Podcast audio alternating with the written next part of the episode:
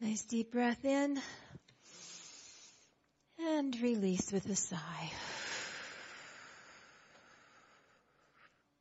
Nice. Thank you for being here this morning.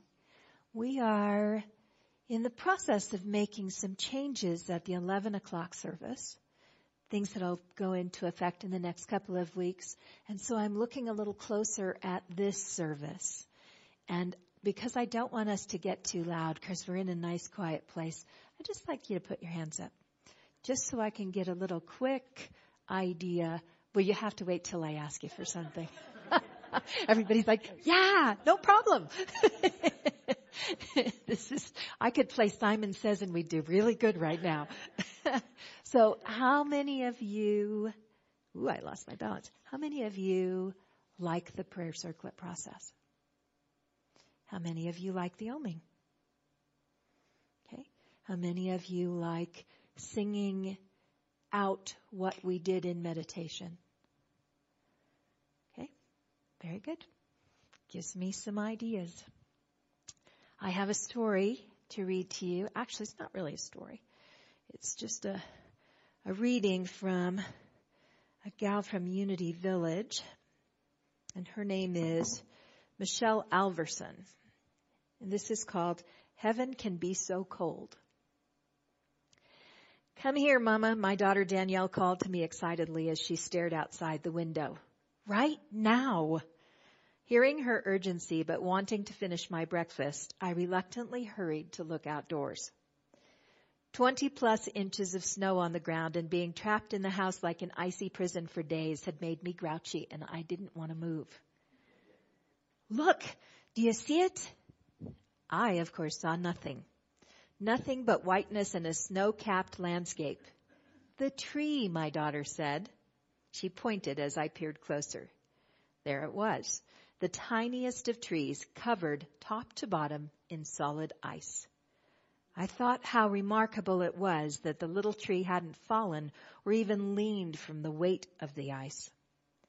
It stood tall with an ethereal splendor reminding me that I could find beauty in the midst of anything, even in a blizzard.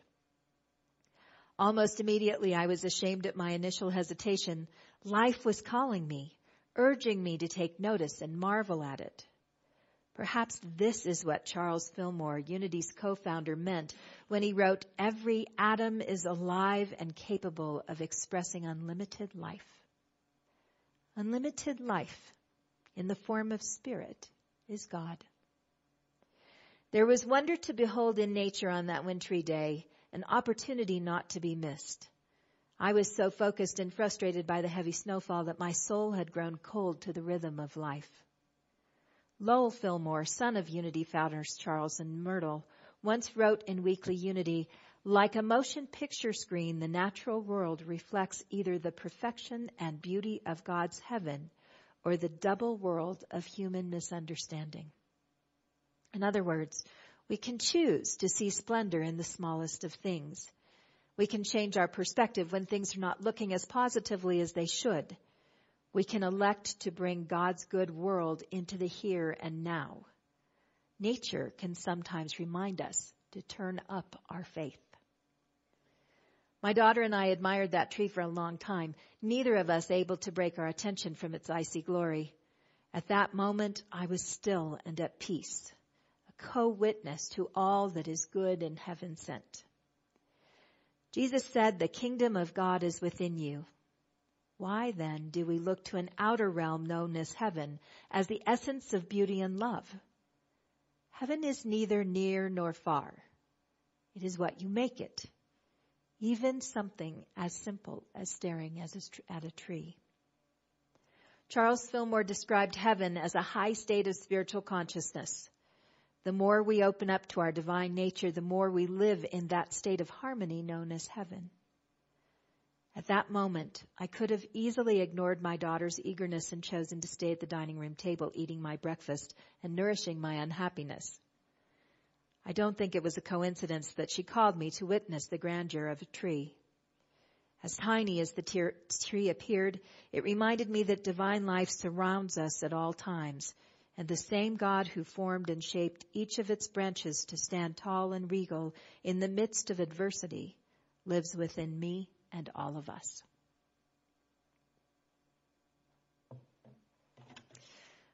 We are moving toward that wintry season, aren't we? Toward the time when it will get cold and and we certainly have had a lot of things happen that might feel like adversity just over the last few months. We've been through fires and floods and all kinds of personal things. There's been a lot. There's actually been a lot in the season of growth this year. We have done a lot of growing. Very dramatic emotional growing this year. And as we move towards the winter and towards a time of contemplation, it's a really important thing to consider what state of mind we take into that season. Whether we will go in harboring our frustration and our irritation with the challenges that have come in, into our path this summer, or whether we will move into that time ready to reflect on what we learned. So we've spent this whole month talking about a sense of place, and this is probably of the of the entire calendar of focused topics. This is probably the most challenging for me this year because I've, I found myself in preparing for this all along saying, what is important about this? What is it I'm, I want to express here? A sense of place. And these themes, if you were not here for the whole year, these themes are taken from a calendar, excuse me, from a calendar that Unity puts out each year. And so the, there's a lot of study gone that goes into what the monthly topics are.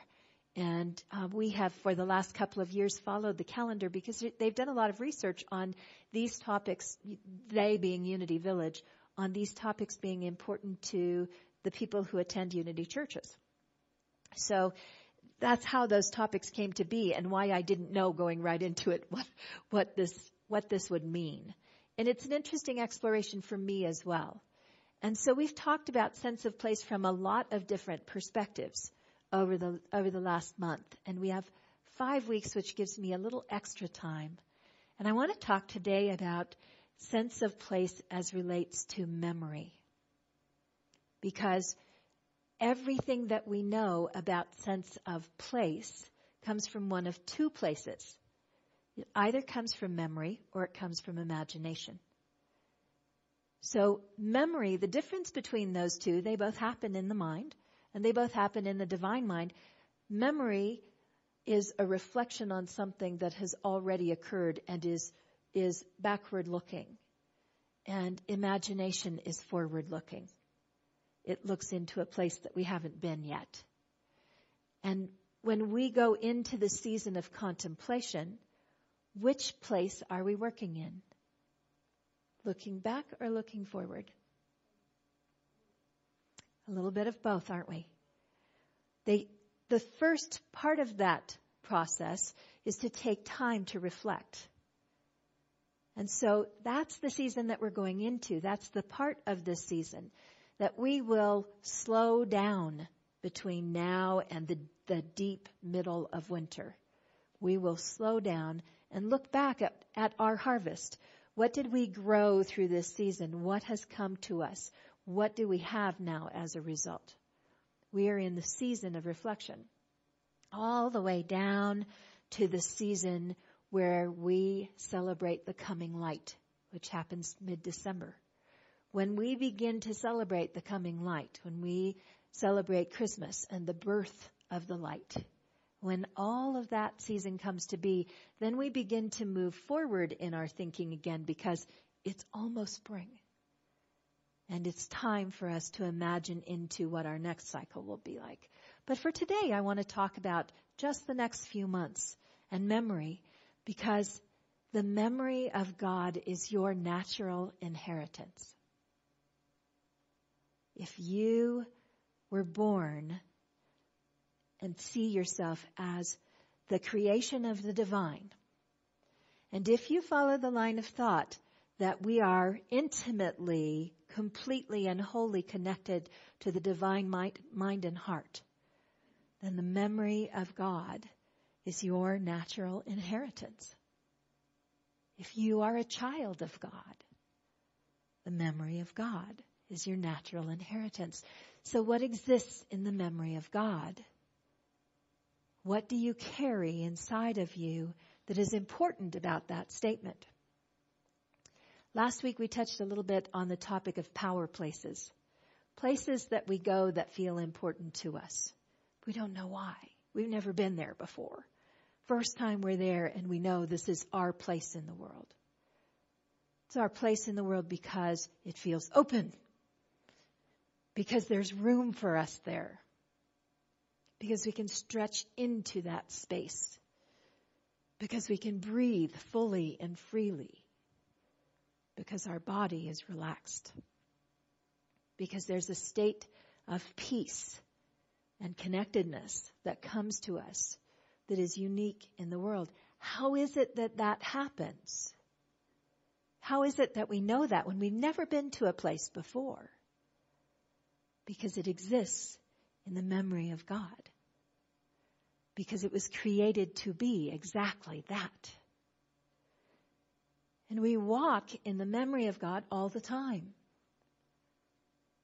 When we talk about meeting someone, where our souls meet, when you know someone on a much deeper level than you could possibly know them, the moment that you meet them. It's an encounter in the memory of God. Is two aspects of the memory of God coming together. And you don't have to know what the memory is, you have to know what the feeling is. So, how would your life change if you were to look around at all of your life and consider that you might be walking in every step through the mind of God? that everything that you encounter is some aspect of that mind, of that heart, of that presence. What if every place you are is the memory of God? Why are memories important? We know they are, don't we? Do you know if you look at, at phenomenons in our modern life like Facebook, Facebook is all about remembering, isn't it? Facebook is totally about the reason it's so powerful for us is because we're afraid we'll forget. And we don't want to be forgotten, more importantly. Why is Facebook the phenomenon where we demonstrate our lives? Because we don't want to be forgotten. What we love about it is we can touch all the way back to people we went to school with. Old friends and family, cousins that we grew up with and live far away from people we worked with and now don't have any modern person to person contact with. Facebook and, social media's, uh, media allows us to remember everything. Everybody. Every place we've been. You know me, I use Facebook regularly to post pictures of the beautiful things I see in the world. Because I won't forget them. Because they're always there carry a camera with me every, everywhere. The best thing that ever happened in my life was when the camera and the phone connected. this is power. now I can take pictures and talk to you at the same time. so, you know, we really care about memories because memories are where we store the worthiness of our lives. The worth and value, the beauty, the connectedness, all things important are stored in our memory. Now, there are other things stored in our memory.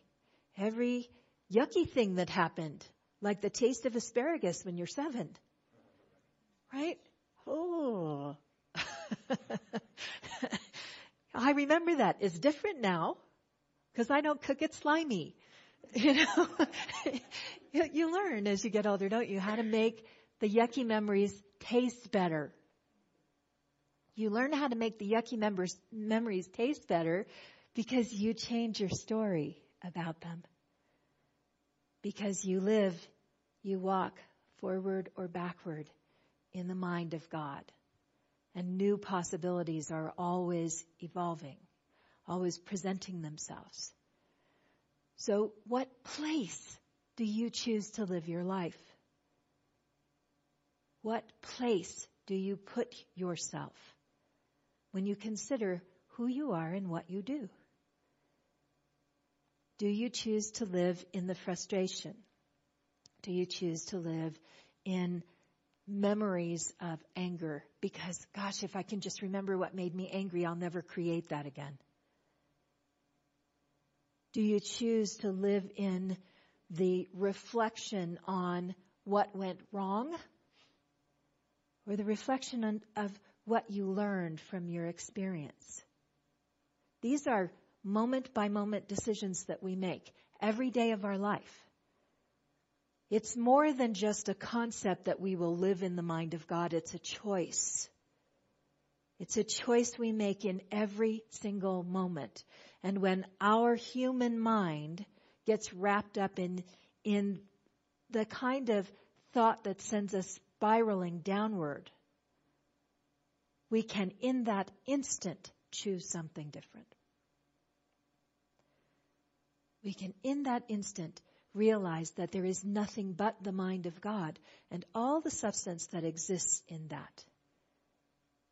And that everything that exists there has a holiness and a sacredness to it and value and worth. And we can change our perspective. I often talk about arguing perspective that if you have a, a uh, vase of flowers in front of you made of roses on one side and carnations on the other, you can argue all day about with the person sitting across from you about whether there are roses or carnations in there and you're both going to be right and you're both going to be wrong. Right? If you turn things around, you see a different perspective. If you choose to use your sense of place to see what is holy rather than what is human, you know, we use that excuse that, well, geez, Ariana, I'm only human. No, you are not only human. You are human in the mind of God. You are the energy and substance, every cell in your body, every breath that you breathe, every movement that you make is holy. You are God.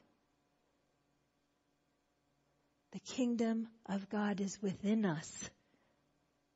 What a powerful, powerful piece of scripture that is. And it's reflected in many holy books. What a powerful statement that is. I'm going to give you a little, um, a little uh, glimpse into the future. You know, I've been writing this article for the Independent with Jim Daly, and I have an article coming out next week. And the question is, does God care which team wins or loses? And I told him, of course God does, because that's why there's a hole in the top of Texas Stadium so that God can watch his team play.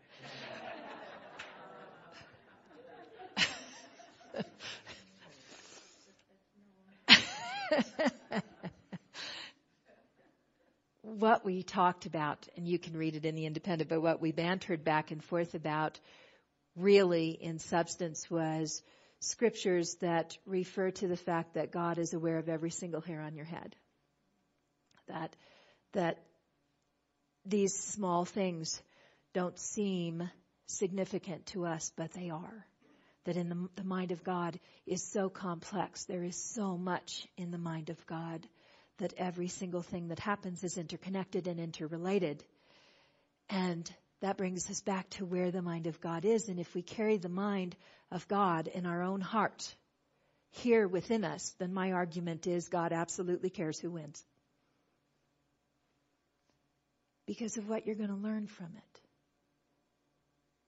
Because Sometimes you have to learn what it's like to be on one side of the game and sometimes you have to learn what it's like to be on the other side of the game. Every single moment of our life provides an opportunity for learning. And if you are carrying God within you, if you are animated by, fully embraced by, and totally walking as God, you care about things, don't you? You absolutely care about what happens. You care differently if you choose to walk in the mind of God, if you choose to express the memory of God. And when holy things happen, when you don't know how it is that you got through that thing that was so hard, it's because the memories of God sustained you. because you inherited the memory of all that is. And in that memory is value and worth and purpose. And you can name God any way you want, by any name or sense. You can talk about God as energy. You can talk about God as Christ. You can talk about God as the reflection of the Buddha. You can talk any way you want. It still comes back to the same thing. We exist because there is something that animates us. The one thing that science can't tell us is where does that come from? What is that? And we have the distinct privilege of living in that and having access to all of it and using it. So when you think to yourself, I'm not wise enough to know what to do about this, stand still in the memory of God. Let yourself live in the memory of God and call forth from inside of you that memory. It's your natural inheritance. It's who you are. When you're not sure what to say, Stand still in the memory of God and the right words will come. When you're not sure whether to take action or not, be still. And in the mind of God, whatever you need to know will come. And that is the way that we walk when we walk as living expressions of the holy, when we choose to be the living divine expressing here. That's how we do it. We remember the place. We remember who we are and where we are and why we are. I have some quotes for you.